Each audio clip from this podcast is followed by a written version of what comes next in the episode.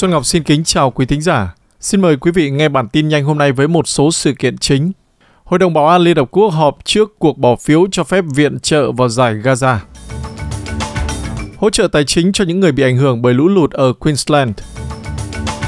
Và tại Việt Nam, Giám đốc Sở Tài chính Thành phố Hồ Chí Minh Lê Duy Minh bị bắt do nhận hối lộ.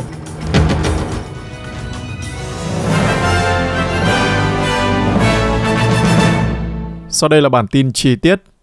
Hội đồng Bảo an Liên Hợp Quốc đã họp trước cuộc bỏ phiếu về đề xuất yêu cầu Israel và Hamas cho phép viện trợ tiếp cận được giải Gaza.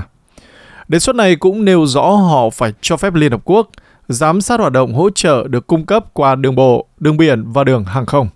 Trong một diễn biến liên quan, Tổng thống Israel Isaac Herzog cho biết Israel đã sẵn sàng cho một đợt tạm dừng nhân đạo khác nhằm bảo đảm việc thả các con tin bị giam giữ ở Gaza.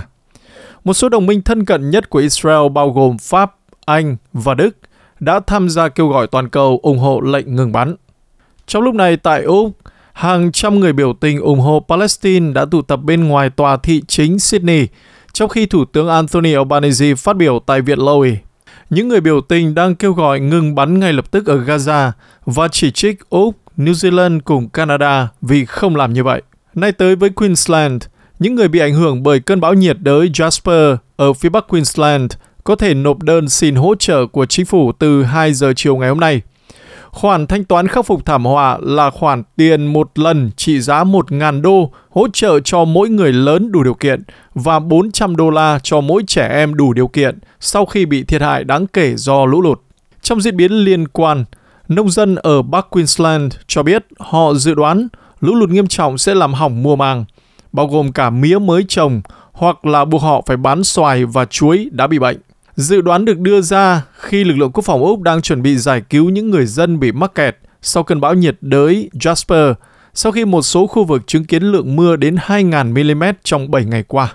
Tới với lĩnh vực tài chính ngân hàng, Ngân hàng Trung ương Úc Châu đã bày tỏ lo ngại rằng Úc có thể sẽ đối mặt với tình trạng thất nghiệp gia tăng nhiều hơn dự đoán, khi toàn bộ ảnh hưởng của đợt tăng lãi suất kỷ lục của Úc sẽ cảm nhận được.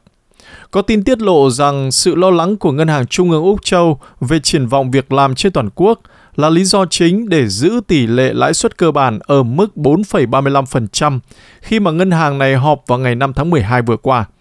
Ngân hàng Trung ương trước đây đã đề xuất rằng họ cần để cho tỷ lệ thất nghiệp tăng nhằm kiềm chế lạm phát. Đây là vấn đề vô gia cư. Dữ liệu mới cho thấy khoảng 74.700 người thổ dân đã nhận được hỗ trợ từ các dịch vụ chuyên biệt dành cho người vô gia cư trong năm 2022-2023. Viện Y tế và Phúc lợi Úc đã phát hiện, ở Victoria có tỷ lệ kỷ lục người thuộc các quốc gia đầu tiên tìm kiếm sự giúp đỡ về tình trạng vô gia cư của họ.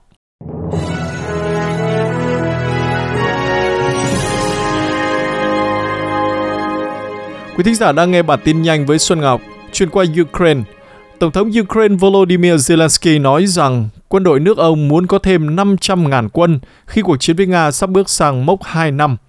Phát biểu tại cuộc họp báo cuối năm, Tổng thống Zelensky nói ông sẽ cần thêm thông tin chi tiết trước khi ủng hộ lời kêu gọi. Một diễn biến quốc tế khác, Hoa Kỳ đã phát động một chiến dịch quốc tế nhằm bảo vệ hoạt động thương mại ở Hồng Hải sau khi các cuộc tấn công của phiến quân Yemen buộc các công ty vận tải lớn phải định tuyến lại. Nhóm phiến quân Houthi liên kết với Iran kể từ tháng trước đã bắn máy bay không người lái và phóng hỏa tiễn vào các tàu quốc tế đi qua Hồng Hải. Các cuộc tấn công mà nhóm này cho rằng nhằm đáp trả cuộc tấn công của Israel vào giải Gaza do Hamas cai trị.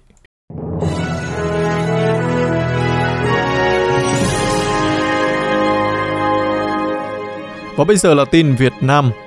Giám đốc Sở Tài chính, nguyên cục trưởng Cục Thuế Thành phố Hồ Chí Minh, ông Lê Duy Minh vào ngày 19 tháng 12 đã bị khởi tố, bắt giam với cáo buộc nhận hối lộ theo điều 354 Bộ luật hình sự Việt Nam.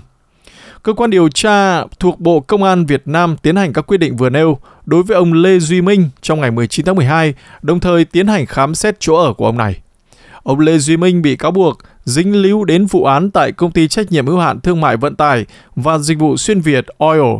Liên quan vụ án này, vào ngày 14 tháng 12 vừa qua, cơ quan công an điều tra thuộc Bộ Công an đã tiến hành bắt ông Lê Đức Thọ, cựu bí thư tỉnh ủy Bến Tre để điều tra tội lợi dụng chức vụ, quyền hạn, gây ảnh hưởng với người khác để trục lợi, theo Điều 358 Bộ Luật Hình sự.